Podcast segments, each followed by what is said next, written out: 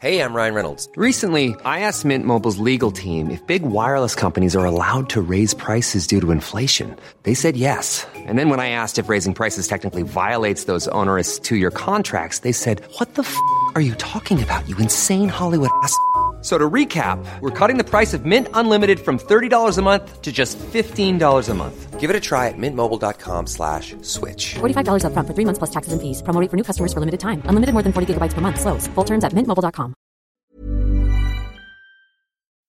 Bonjour et bienvenue à tous pour une nouvelle affaire criminelle.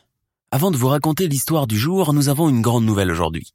Vous pouvez désormais vous abonner sur lecoinducrime.com et écouter nos podcasts inédits pour seulement 1€ le premier mois. Oui, vous avez bien entendu. Notre abonnement, le plus populaire, est dorénavant à 1€ le premier mois. Vous aurez en plus accès à l'intégralité de nos podcasts précédents. Abonnez-vous pour écouter notre podcast secret du mois de novembre sur le tueur du Zodiaque et profitez de tous les autres que vous n'avez pas encore écoutés.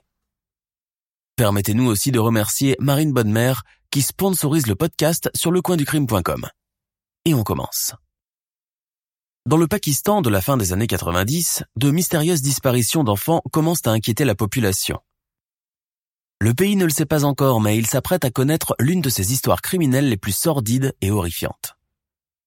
Car derrière ces rapts, ces viols et ces tueries, se cache une personne absolument insoupçonnable. Qui était-elle ? Comment a-t-elle commencé son épopée criminelle et surtout pourquoi ? Une chose est sûre, dans ce pays politiquement déchiqueté et socialement démuni, les monstres humains ne sont pas souvent ceux que l'on croit. Avertissement, l'affaire contient des éléments en rapport avec la prostitution juvénile, l'homosexualité masculine et la torture. Elle est donc conseillée à un public averti. Lahore, décembre 1999. Lahore, 6 millions d'habitants, une fourmilière humaine constamment en mouvement, une ville récente dans un pays tout aussi récent mais dont l'aspect est désespérément suranné. Chaque jour dès le petit matin et juste après la prière de l'aube, une armée d'hommes se rend à pied ou à vélo sur son lieu de travail. Ils sont vêtus de manière presque identique. Chemise ample, charwal bleu ciel, blanc ou beige, sandales à lanière et un tesbih, chapelet, entouré autour du poignet. Les plus âgés portent des barbes d'une blancheur immaculée, leur arrivant jusqu'au bas-ventre. Les plus jeunes, des barbes noires taillées soigneusement, le front barré d'une tache violette, signe qu'ils touchent le sol 5 fois par jour pendant les prières rituelles. Ils sont soudeurs, mécaniciens, ferrailleurs, vendeurs de thé et de rôti, galettes frites farcies ou non, tailleurs, barbiers, chauffeurs de taxi. Une population masculine nombreuse, à la mine assombrie par les difficultés du quotidien. Parmi eux, on peut aussi distinguer les étrangers, malheureux naufragés des guerres limitrophes, venus en masse pour fuir l'Afghanistan miné par les talibans. Ils travaillent dans ce qu'ils trouvent de vacant et les locaux les prennent en pitié. Leurs femmes, à la peau claire, aux yeux bleus et à la chevelure rousse, sont très prisées sur le marché du mariage. Mais justement, où sont les femmes ? Pour le savoir, il faut se déplacer dans le dédale des quartiers serrés où la fosse septique s'écoule quotidiennement en plein air pour la plus grande joie des mouches. Ce sont des habitations hétéroclites, construites avec les moyens du bord par leurs propriétaires, sans permis de construction et sans plan préétabli, superposées les unes sur les autres dans un équilibre douteux qui menace à chaque instant de rendre l'âme. À cause de l'enchevêtrement des fils électriques, souvent bricolés par les habitants eux-mêmes afin de profiter un peu de l'électricité et la parabole du voisin sans avoir à payer la note, des incendies ont souvent lieu, ravageurs et prenant par surprise. De ces cours innombrables, de ces patios, de ces terrasses où sèchent graines et aromates, lainages et pièces de coton, parviennent des voix féminines, claires, souvent pleines d'une fureur vindicative, refoulées, accumulées, qui éclatent dès le départ du mari et qui ont pour cible principale les enfants. « Monte tout de suite ou je descends te donner une bonne raclée. Quand ton père rentrera ce soir, ce sera ta fête. Mumtaz, va me chercher du lait pour le bébé. Fais vite. Qui a piétiné mes plantes ? Satané garnement. » Les propriétaires de ces voies finissent par apparaître d'une lucarne, d'une terrasse basse, d'une fenêtre ou le pas d'une porte. Elles portent toutes le charwal kamis, vêtement traditionnel féminin composé d'une chemise longue et d'un pantalon bouffant, et ont la tête légèrement couverte d'un foulard. Si les plus âgées n'ont pas encore dépassé leurs 30-35 ans, elles paraissent avoir le double pour les mêmes raisons que leurs maris. ces femmes s'affairent dans leur ménage et leur cuisine, pressées par le temps car, dès que sonne midi, une chape de chaleur s'abat sur la ville, empêchant la continuité de toute activité. Contrairement aux adultes, les enfants ne s'embarrassent pas plus que cela du climat et des soucis du quotidien. On peut les départager en deux groupes distincts. Les scolarisés qui quittent tôt la maison, lavés, peignés, vêtus de leurs uniformes anglais, cartables à la main, s'acheminant en rangs serrés pour aller à l'école, les filles d'un côté et les garçons de l'autre. Et puis, il y a les autres. Ceux-là n'ont pas de parents, ou ces derniers les ont abandonnés ou mis à la porte. On ne sait d'ailleurs pas vraiment d'où ils viennent.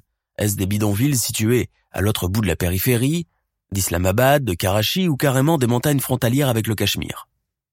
Vêtus de haillons, souvent pieds nus, les cheveux crasseux et en bataille, le nez dégoulinant de morve, il est difficile de différencier les filles des garçons et de leur donner un âge précis, bien que la plupart n'ont pas encore dépassé 10 ou 11 ans. Quand ils aperçoivent une jeune femme à la peau un peu trop claire, l'air désinvolte, tatouée, dreadlocks blonds et sac à dos avec l'inscription « Make love not war », ils foncent vers elle en groupuscules de 2 ou 3, se poussant, se piétinant, les yeux brillants, un large sourire éclairant leur petit visage couvert de cicatrices. En chœur, ils se mettent à la harceler dans un anglais approximatif. « Auntie Sahib », ma tante en langage formel, « dollars, pound pour manger ». Les plus hardis se mettent à lui tirer ses vêtements avec insistance en répétant « Auntie dollar, please Auntie Jan, tata chérie. Auntie London, New York, Amsterdam ?» La touriste confuse d'être ainsi escortée fait un geste de la main pour leur signifier non. Mais les enfants ne s'en vont pas pour autant, lui barrant presque le passage pour l'empêcher de faire un pas sans leur donner quelque chose. Certains commencent même à glisser leurs mains dans les poches inférieures du sac à dos afin de voir quel butin elle pourrait bien cacher. À cet instant, un vendeur qui a assisté à toute la scène sort de son échoppe armé d'un bâton qu'il agite en direction des petits mendiants. « Débarrassez-moi le plancher, saleté de garnement, vermine! Allez plus vite que ça ou j'appelle la police, allez !» À la seule mention du mot « police », les enfants se dispersent en ricanant et lançant des moqueurs « Goodbye auntie, welcome to Pakistan !»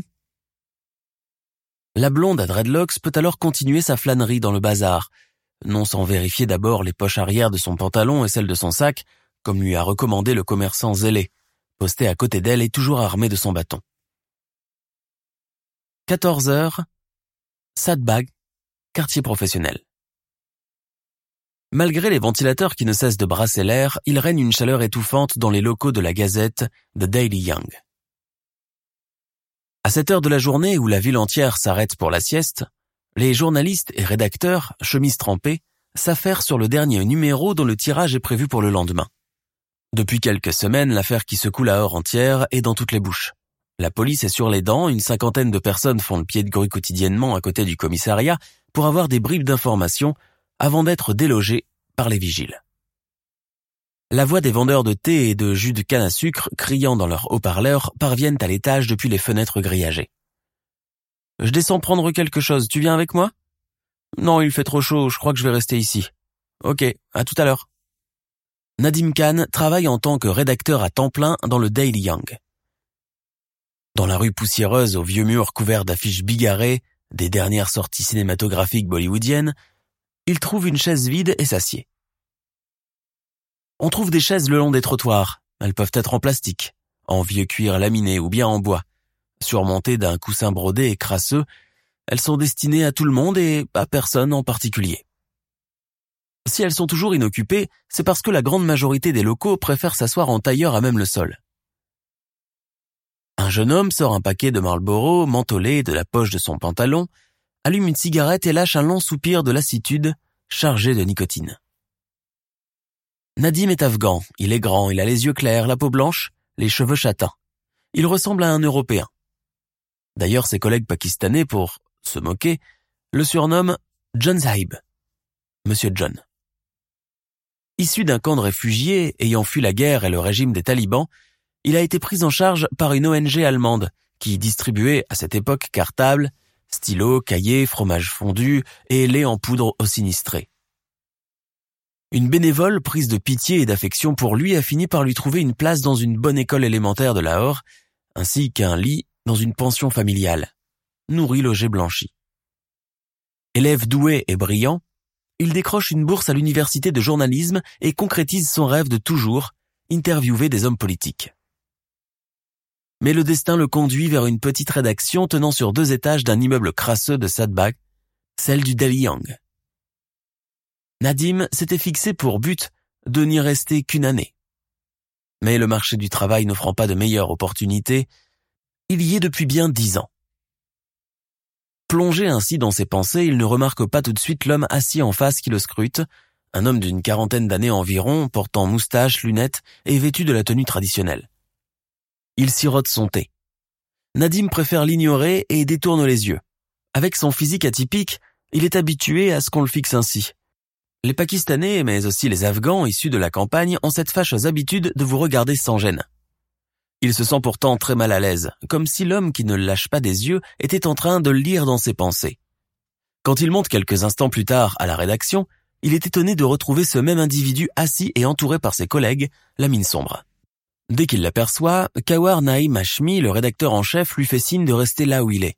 Il s'approche de lui et lui dit doucement « Tu te souviens de la lettre que nous avons reçue au début du mois ?»« Oui, je me souviens parfaitement. Ce crimi... Quoi ? C'est lui ?» « Moins fort !» lui ordonne son supérieur en jetant des regards inquiets derrière son dos. « Je t'expliquerai tout à l'heure. Pour le moment, il faut appeler la police. » Kawarian, cher Kawar, le seul téléphone opérationnel se trouve à l'autre bout de la salle, juste à côté de lui. « Ah, mince. Tu sais quoi ? Vas-y, discretos. Il n'y a pas de mais. Va le chercher. Allez, du cran, John Saïb. » Nadim prend son air le plus serein, traverse la salle sous le bruit infernal des ventilateurs et vient se poster devant l'individu. Tout en évitant son regard, il s'empare du téléphone baladeur et s'apprête à rebrousser chemin quand ce dernier lui dit tout bas en penchant la tête « T'es un sacré beau gosse, tu sais. Dommage. » Nadim s'enferme dans les toilettes. Accroupi au-dessus des latrines construites à même le sol, il compose le 15. « Allô, la police, c'est la rédaction du Daily Young. Je crois que nous avons ce que vous cherchez. » Quartier de Shalamar-Tehsil, 1978. Abayan, cher papa, vient de partir en laissant ses recommandations. Pas d'alcool, pas de filles, pas de bêtises. Autrement, il peut faire ce qu'il veut dans la maison. Il lui a d'ailleurs confié les clés en lui disant « Je sais que je peux te faire confiance. » Bien sûr, Abayan. Muhammad Mughal Khan n'est pas un homme suspicieux. C'est même plutôt un homme de bonne foi doté d'une gentillesse naturelle que son entourage confond généralement avec de la faiblesse. Muhammad est un homme riche et prodigue qui ne peut rien refuser à ses enfants. Si par pudeur il ne peut ni les embrasser, ni les câliner, ni leur dire « je t'aime », il contrebalance en leur achetant ce qu'ils désirent, convaincu que le matériel remplace les doux mots d'un père. Muhammad Mughal a 8 enfants, 4 filles et 4 garçons. 3 de ses aînés sont d'ailleurs déjà bien casés et travaillent avec lui à gérer ses nombreux commerces. Un père pakistanais ne peut d'ailleurs trouver de meilleurs alliés professionnels et assistants que ses propres fils.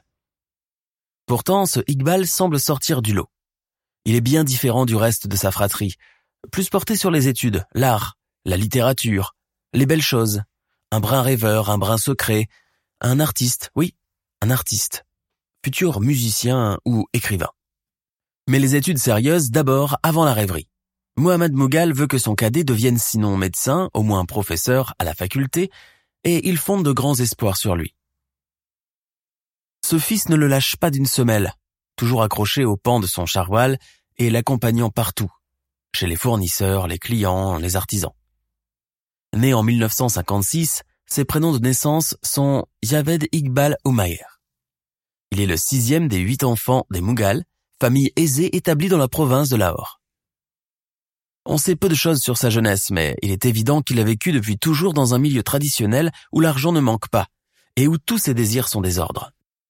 En cette année 1978, quand Iqbal rentre en tant qu'étudiant intérimaire au Government Islamia College Civil Lines, son père fait en même temps l'acquisition de 2 grandes et luxueuses villas à Sadbagh, quartier résidentiel de Shalamar-Tehsil. Le jeune homme peut habiter dans les 2, à sa guise et au gré de ses envies. Un chauffeur, un cuisinier, un coursier et une femme de ménage sont à sa disposition.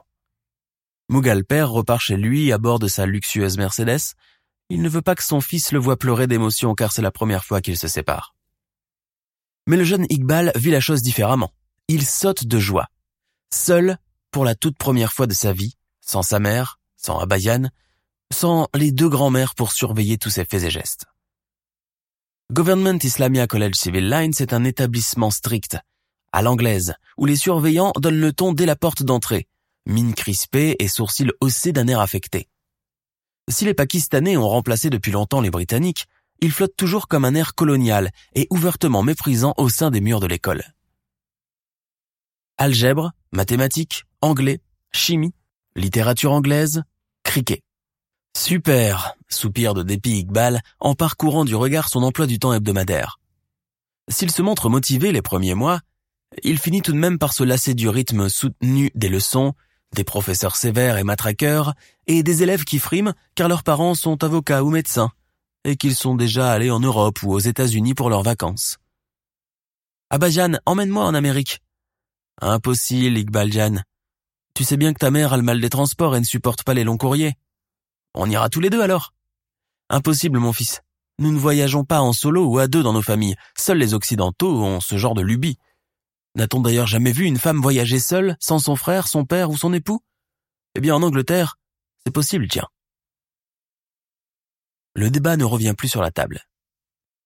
Iqbal, toujours premier en classe élémentaire, devient un cancre dans son école sélecte. Ses notes sont mauvaises. Le directeur fait venir son père et s'étonne de l'entendre défendre son fils.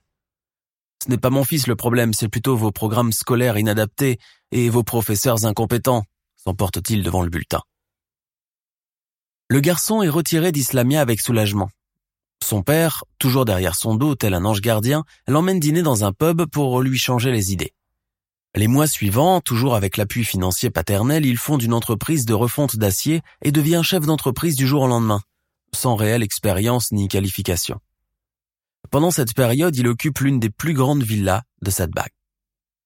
Sa firme emploie de jeunes ouvriers, parfois âgés d'à peine 11 ou 12 ans, les seuls capables de faire les menus travaux et beaucoup trop craintifs pour se rebeller, se battre ou réclamer une hausse de salaire. C'est d'ailleurs Iqbal lui-même qui les choisit et pas pour les raisons que l'on croit. Car s'il y a une chose qui le taraude depuis le début de son adolescence, c'est bien son orientation sexuelle. Être un homme qui aime les hommes au Pakistan et les pays frontaliers équivaut à un crime passible de prison, parfois même la mort.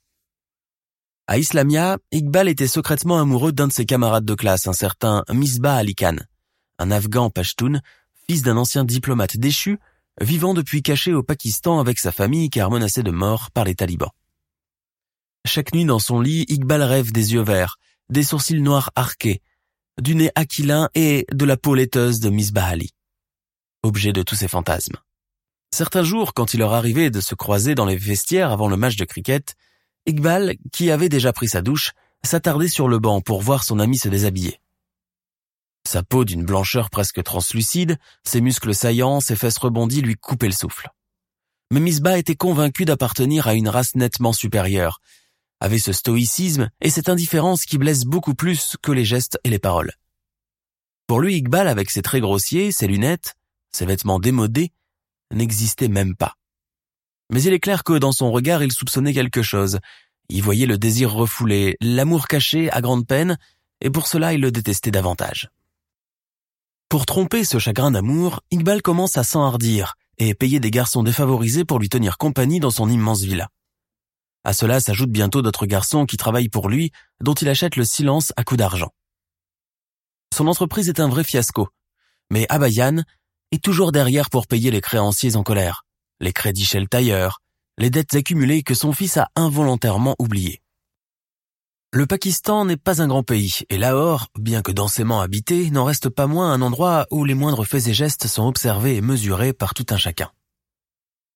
L'attitude de plus en plus étrange d'Iqbal, fils de notables connus et appréciés dans la région, commence à délier les langues. Tout le monde soupçonne quelque chose, mais personne n'ose parler, car ici, les gens riches détiennent tous des pouvoirs sur les autres et ont de l'ascendant partout où ils vont. Iqbal en est conscient et tient à tirer profit de la situation. Sachant malgré tout qu'il ne faut pas jouer avec le feu, il rase les murs et se fait discret par moments. Les garçons qui vivent avec lui et composent une sorte de sérail passent la journée à roupiller, à manger, à fumer des joints et à se maquiller. Le soir venu, avec le retour du maître des lieux, ils se disputent ses faveurs, en viennent parfois aux mains, car souvent très alcoolisés et drogués. Iqbal change régulièrement le contenu de son sérail, au gré de ses envies, et il chasse les garçons devenus trop envahissants, harcelants ou jaloux. il commence à éviter les adolescents vindicatifs et trompeurs et leur préfère ceux d'un âge plus tendre. À ceux-ci, il leur donne le surnom de « boys ». Il est d'ailleurs souvent perçu à Lahore en leur compagnie, conduisant une voiture de luxe et paradant sur l'avenue. Cette vision en choque beaucoup. Un soir, qu'il est convié à un repas de famille chez ses parents, il est étonné de trouver là une jeune fille assise, couverte d'un voile rouge, les mains ornées de dessins au henné, les pieds couverts d'anneaux en or et de pierreries. Il lance un regard inquiet et interrogateur à sa mère. « Ah ma Jeanne, mais que veut dire cela ?» « Lève le voile de ta femme et embrasse-lui le front, vas-y », lui ordonne sa mère en évitant son regard. « Mais je ne la connais même pas, qui est-ce ? Cela n'a pas d'importance. Lève-lui son voile, je te dis, Iqbal Jan. Je refuse d'épouser quelqu'un que je ne connais pas et que je n'aime pas. Iqbal. Qui t'a demandé de traficoter toute cette comédie ? Qui t'a dit que je voulais me marier ? Qui t'a demandé de faire cela ? Réponds à Mayan. Dis-moi la vérité. » Si on renvoie la mariée chez ses parents, cela sera la fin pour elle. Plus aucun homme ne voudra d'elle, elle sera souillée pour toujours. Une mariée abandonnée sur son palanquin est pire qu'une divorcée, pleurniche sa mère. Cela m'est égal, je ne l'épouserai pas. L'histoire du mariage est finalement avortée. La mariée renvoyée chez elle avec ses cadeaux encore fermés et une somme d'argent pour consoler ses parents. La mère d'Iqbal, convaincue que son fils est homosexuel, cherche ainsi à étouffer le scandale et les médisances en le mariant sans qu'il le sache. Mortifié, il retourne à la villa et coupe le contact avec ses parents pendant un moment. La nuit, il fait un rêve étrange. Sous le voile de la mariée se trouvait non pas l'inconnue de tout à l'heure, mais bien Misbah Ali Khan. Le visage peinturluré, sa peau lisse contrastant avec le ton orange du henné, ses yeux verts et félins cernés de cols noirs et intenses. Debout à côté du palanquin, Amajan semblait d'accord et satisfaite de l'événement, mais Abajan est arrivé. A sorti un revolver et a tiré 2 balles, une pour lui et une pour Misbah Ali. Ils sont tombés l'un à côté de l'autre, s'échangeant un dernier baiser avant de rendre l'âme. Iqbal se réveille en sursaut, le cœur battant, le front trempé de sueur. Au fond, il aurait souhaité cela, que Misbah Ali soit assis à cette place, déguisée en mariée timide et rougissante, comme le veut la tradition. Ah, que cela aurait été magique. Avec le passage des années, il se bâtit une réputation de pédéraste notoire, mais personne n'ose le dire à vive voix. Pas même sa famille, qui voit tout, mais se borne dans son omerta pour sauver les apparences. D'ailleurs, qui pourrait lui reprocher quelque chose ? Il se sent intouchable grâce à son statut de privilégié qui lui confère une sorte de protection invisible. En 1988, âgé de 32 ans, Javed Iqbal commence à correspondre avec des adolescents et des enfants par le biais de magazines et autres revues enfantines. Il se fait passer pour un garçon de leur âge et leur pose des questions sur leur intimité. Mais beaucoup, effrayés d'être surpris par leurs parents, ne lui répondent plus. Il finit par se lasser de cette activité épistolaire qui lui prend du temps mais le laisse sur sa faim. C'est alors que lui vient une idée machiavélique et beaucoup plus concrète. Une idée qui se matérialise dans un tout nouveau business à Sadbagh, une salle de jeux vidéo, afin d'attirer une clientèle juvénile et exclusivement masculine. Son plan fonctionne puisque des garçons entre 8 et 16 ans commencent à affluer quotidiennement dans son établissement. Il engage 2 adolescents pour le seconder dans ses affaires, un certain Sajid Ahmed et son ami, Muhammad Sabir. Tous 2 anciens enfants de la rue et ayant un passé commun dans la petite délinquance. Iqbal jubile dans son coin et prépare déjà son prochain coup. Assis dans son bureau, face à son ordinateur, il observe les allées et venues des garçons, observe leur physique, devine leur tempérament. Beaucoup sont fauchés et se disputent une seule manette. « Non, c'est mon tour !» « Je te dis qu'il me reste encore une partie. Mais donne, je te dis. » En bon samaritain, Javed Iqbal joue au grand seigneur et va jusqu'à offrir gratuitement des jetons aux plus démunis, qui accueillent ce geste comme de la pure bonté paternelle. « Merci, Abajunam », lui disent-ils en lui baisant la main avec reconnaissance. Iqbal frissonne de plaisir. Mais ce manège de jetons gratuits commence à peser sur la caisse, sans compter Saïd et Muhammad qui chapardent par moments, en pensant qu'ils ne se rendent compte de rien. Un soir, Iqbal fait tomber délibérément un billet de 100 roupies par terre. Il s'assied à son bureau et attend la suite. Un petit garçon arrive, aperçoit le butin de son œil vif, regarde à droite et à gauche, fait mine de lasser ses souliers et récupère les 100 roupies à la manière d'un rapace.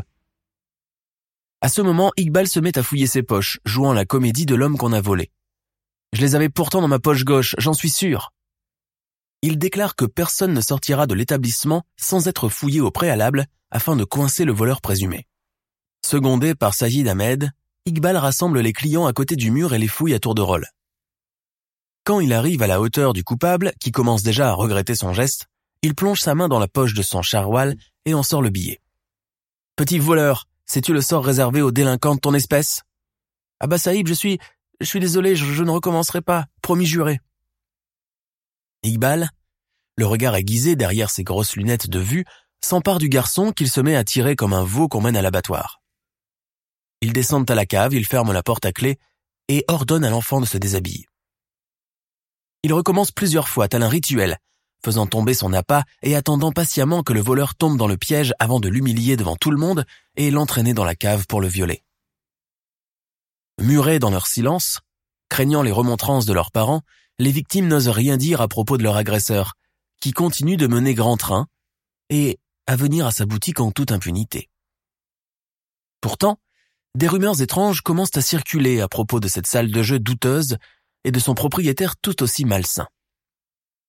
Javed Iqbal est arrêté pour la première fois par la police en 1990, accusé de sodomie par deux garçons qu'il avait soudoyés au préalable pour acheter leur silence. Plus âgés que les autres, ils ont pourtant hésité longtemps avant de tout avouer. Au poste de police, le businessman est malmené, rudoyé, moqué et traité de pédé par les policiers. Apprenant son arrestation, son père vole à son secours, paye la caution, graisse la patte au policier et fait sortir son fiston sans lui faire un seul reproche. Javed Iqbal en garde une haine démesurée pour la police. Mais il récidive. Et cette fois-ci, il est condamné à 6 mois de prison pour sodomie et actes immoraux. Son père est impuissant à le faire sortir. Les prisons pakistanaises sont le cauchemar de tout détenu. Torture, viols, trafics en tout genre, conditions inhumaines de détention, maladies, nourriture avariée et hygiène inexistante y sont monnaie courante. Pendant son incarcération, Iqbal apprend le décès de sa chère mère, emportée par une crise cardiaque foudroyante. Il en est totalement bouleversé au point de vouloir se suicider pour la rejoindre. Loin de la cérémonie funèbre, il pleure à chaudes larmes dans sa cellule et fait pitié au maton. Prie Allah pour sa miséricorde, prie pour qu'elle aille dans son paradis promis aux bons musulmans, lui conseille-t-il. Mais cela ne l'apaise pas. La colère remplace bien vite le chagrin et bien que coupable, Javed Iqbal est persuadé que le monde entier en a après lui. Il prend alors une décision, il jure de faire pleurer 100 autres mères comme la sienne à pleurer et promet de mettre son plan macabre à exécution dès sa libération. Octobre 1999. 1,5 million d'enfants de la rue traînent chaque jour à Lahore, mendiant près des monuments, des temples et des mosquées. Beaucoup sont déjà accros aux drogues dures et à la colle à sniffer bon marché. Ceux qui les prennent en pitié leur jettent une pièce, mais beaucoup ignorent leur existence, passant à côté d'eux avec une indifférence certaine. De même que personne ne se soucie de leur devenir quand ils tendent la main à côté des mosquées et dans les bazars, et personne non plus ne se soucie de signaler leur disparition aux autorités. Pas même leurs parents quand ils en ont. Et quand bien même ceux-ci le font, c'est plusieurs mois après.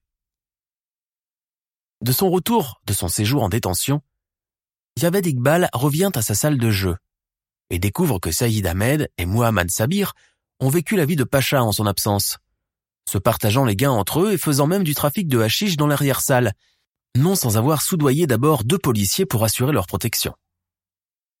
Mais loin de les punir, il leur donne une nouvelle mission, celle de lui ramener de jeunes garçons à la villa de Sadba. Si le fléau de la faim, de la drogue, du froid et de la maladie constitue le quotidien des enfants des rues, un nouveau genre de peur commence à les tenailler depuis quelques semaines. Et pour cause, beaucoup ont été témoins des rapts de leurs amis et compagnons de squat. C'est dans cet élan de cruauté et de perversité que Javed Iqbal kidnappe, torture, viole et tue plus d'100 de garçons mineurs. Craignant que son père ne vienne un jour à l'improviste et ne découvre les massacres, il déménage son activité dans un appartement de la périphérie de Lahore. Pour se débarrasser des cadavres et empêcher leur décomposition, il les coule dans des bidons remplis d'acide chlorhydrique avant de les jeter dans les égouts. Dans ce quartier éloigné du centre où personne ne le connaît, il continue d'alimenter son sordide passe-temps, convaincu que personne ne se rend compte de rien. mais les voisins commencent à se plaindre d'une odeur âcre émanant des canalisations et de son appartement. Craignant d'être découvert par quelqu'un, Iqbal commence à jeter le liquide gélifié dans la rivière Ravi pour masquer tout indice. Qui irait fouiller là-bas ? Les villageois, les gendarmes ? Rassure-t-il ses complices. Et cela continue ainsi jusqu'en novembre 1999. Durant la dernière semaine du mois, Javed Iqbal est aux abois. Sajid Ahmed lui a volé une grande somme d'argent. Furieux, Iqbal menace de le faire coffrer, alors son complice, tout aussi vicieux que lui, promet d'aller tout raconter à la police au sujet des enfants. Cerné, sentant que tôt ou tard il finirait par être découvert, l'assassin prend une décision. Il envoie son journal intime et une lettre de confession à la police de Lahore, mais aussi au rédacteur en chef du Daily Young, Kanwar Naeem Hashmi. Iqbal annonce dans sa lettre qu'il compte se suicider en se jetant dans la rivière Ravi. Son journal de 32 pages contient des indications et des informations concernant l'emplacement de certains corps, mais aussi des descriptions détaillées des meurtres. L'individu se présente, donne son nom et son prénom, et présente la liste de ses crimes, une centaine environ, tous concernant des enfants de la rue âgés entre 6 et 16 ans, qu'il a violés avant de plonger leur corps dans des cuves d'acide. « Je déteste ce monde. Je n'ai pas honte de mon acte et je suis prêt à mourir. » J'ai violé des enfants et je n'ai aucun regret. J'ai tué une centaine d'entre eux et j'ai mis leurs cadavres dans un conteneur. Venez dans mon appartement et voyez par vous-même, écrit-il. De manière générale, les tueurs en série aiment avoir une audience et sont flattés qu'on parle d'eux dans les médias car ils sont en recherche constante de reconnaissance et d'empathie. Javed Iqbal ne déroge pas à la règle. Abdullah Khan, le policier qui lit en premier cette étrange missive, croit d'abord à une mauvaise plaisanterie, fruit d'une imagination un peu trop débordante et déviante. Il déchire le papier et le jette à la poubelle. Concours de circonstances, l'assassin qui vient de se dénoncer lui-même est un familier des annales judiciaires. Mais cela, les policiers ne prennent même pas la peine de le vérifier. Prenant conscience que ce n'est plus qu'une question d'heure ou de jour, regrettant peut-être son geste trop hâtif, Javed Iqbal se cache, craignant à présent de se faire arrêter. Le 30 décembre 1999, il se rend dans les locaux du journal Daily Young. Il raconte aux journalistes qu'il a peur pour sa vie et qu'il se cache de la police. Horrifiés d'être en face de l'auteur de la lettre, les journalistes se comportent pourtant avec intelligence. Ils le rassurent, lui offrent du thé, feignent l'empathie et envoient Nadim Khan, que nous avons rencontré au début du récit, prendre contact avec les autorités. Celles-ci arrivent pour l'arrêter quelques instants plus tard. La cavale de Javed Iqbal a duré en tout et pour tout 1 mois. L'enquête commence en se basant sur les plans de la lettre. La police, accompagnée des journalistes, se rend à Ravi Road, dans l'appartement 3 pièces que le tueur louait pour cacher les cadavres qu'il ne savait plus où mettre. Partout, il trouve du sang. Sur les murs, sur le sol de la salle de bain et surtout dans l'unique chambre à coucher qu'occupait le meurtrier. L'appartement étant petit, les enquêteurs n'ont aucun mal à répertorier les pièces à conviction. C'est ainsi qu'ils trouvent une quantité importante de photos des victimes, empilées dans des sacs en plastique, mais aussi des vêtements rangés dans des plastiques, soigneusement étiquetés avec des patronymes et des nombres, probablement l'âge respectif de chaque enfant. Dans un tiroir, ils trouvent des cordelettes et des chaînes que le prédateur utilisait pour étrangler. Mais le plus horrifiant se trouve dans la cuisine. Dans de grandes cuves en plastique flottent des restes de cadavres que la substance chimique n'a pas complètement dissous. Les 4 complices de Javed Iqbal sont arrêtés à Sohawa, eux aussi en cavale. 2 d'entre eux avaient même réussi à payer des passeurs pour les emmener en Iran sans succès. Menottés, battus, Sajid Ahmed, Muhammad Sabir et un 3e, Ishraq Billa, sont emmenés au poste de police pour être interrogés. Brutalisés par les policiers, ils finissent par avouer les faits et faire tomber leur leader. En quittant la salle d'interrogatoire, effrayé à l'idée de passer devant le juge et d'être condamné, Ishraq Billa saute d'une fenêtre du 3e étage. Des témoins de la scène racontent qu'il ne portait pas de menottes et qu'il est mort sur le coup. La nouvelle de l'arrestation du tueur à l'acide et ses aides choque toute la nation et fait les gros titres des journaux. Une pétition est même signée par les citoyens réclamant le châtiment le plus cruel à son encontre. Le jour de sa première audience, Javed Iqbal Mughal arrive dans le palais de justice escorté par une horde de policiers. Tous les regards sont braqués sur lui. Il paraît serein, même souriant par moments. Des familles et des parents des victimes sont déjà postés là pour le huer et tentent d'enjamber les vigiles pour l'attaquer. On lui couvre la tête pour l'acheminer jusqu'à l'intérieur du bâtiment. Pourtant, devant la cour, l'assassin donne une toute autre version des faits, se rétracte et assure que tout n'a été qu'invention afin d'attirer l'attention de l'opinion publique sur les enfants fugueurs et les petits mendiants. Mais le juge ne le croit pas. À la barre, plus de 200 personnes témoignent contre lui et ses complices. D'anciens clients de la salle de jeu, mais aussi des ouvriers de son entreprise de refonte d'acier et même des membres de sa famille, pourtant solidaires avec lui depuis toujours. Muhammad Mughal, lui, a préféré ne pas assister au procès de son fils. Dans son box grillagé, Javed Iqbal garde la tête baissée, cherchant à attirer la pitié des magistrats. La télévision pakistanaise couvre massivement l'événement. Elle ne lésine pas sur le morbide de la situation, diffusant quotidiennement des séquences montrant des parents en pleurs, fouillant dans les sacs de vêtements dans l'appartement de l'assassin. Cette image brutale choque et ébranle énormément toute la société pakistanaise. La deuxième semaine du procès, l'avocat de l'accusé, Naïb Faisal Chandri, commence à se faire huer lui aussi à chaque fois qu'il quitte le palais de justice. Il est violemment pris à part par les familles des victimes qui menacent de le tuer. La même scène se déroule au sein même de la salle d'audience, poussant le juge à prendre sa défense. L'avocat de l'accusé ne fait que son devoir. Pour ce fait, la moindre attaque verbale ou physique à son encontre sera dorénavant prise comme un délit. Le 16 mars 2000, au bout de 4 mois de procès, le juge Ala Bokeshrania reconnaît Javed Iqbal Mughal coupable de tous les chefs d'inculpation, à savoir rapt, torture, viol et meurtre. Il le condamne à être exécuté sur la place publique, étranglé avec des chaînes en présence des parents des victimes, et que son corps soit découpé en 100 morceaux avant d'être dissous dans de l'acide, pour rappeler symboliquement son modus operandi. Cette décision de justice sera violemment contestée par les autorités religieuses du pays, et le 23 mars 2000, Moynuddin Haider, ministre de l'Intérieur d'alors, s'oppose lui aussi à cette sentence. Il rappelle au passage que le Pakistan est signataire de la Commission des droits de l'homme et, de ce fait, n'a pas le droit d'émettre des verdicts allant à l'encontre de ce pacte. Après révision, la sentence est finalement commuée à une simple pendaison. Javed Iqbal Mughal est reconduit dans sa prison dans l'attente de son exécution. Concernant le sort réservé à ses complices, sachant qu'Ishraq Billa s'est déjà défenestré avant le début du procès, les autres hommes de main reçoivent des peines lourdes. Sajid Ahmed, 17 ans, est condamné à mort. Muhammad Sabir, bien qu'âgé de seulement 13 ans, est condamné à 42 ans de prison ferme. Sharok Abdulbaki, âgé de 15 ans, est condamné à 182 ans de prison car il aurait participé à au moins une dizaine de meurtres en étranglant lui-même les victimes à main nue. Dans les couloirs de la mort, Iqbal fait 2 tentatives de suicide sans succès. Les condamnés à mort n'étant pas mis en isolation du reste des détenus, Sajid Ahmed le rejoint en juin 2000 pour partager sa cellule. Les 2 hommes passent leur journée à lire le Coran et à prier 5 fois par jour. Signe de repentance ?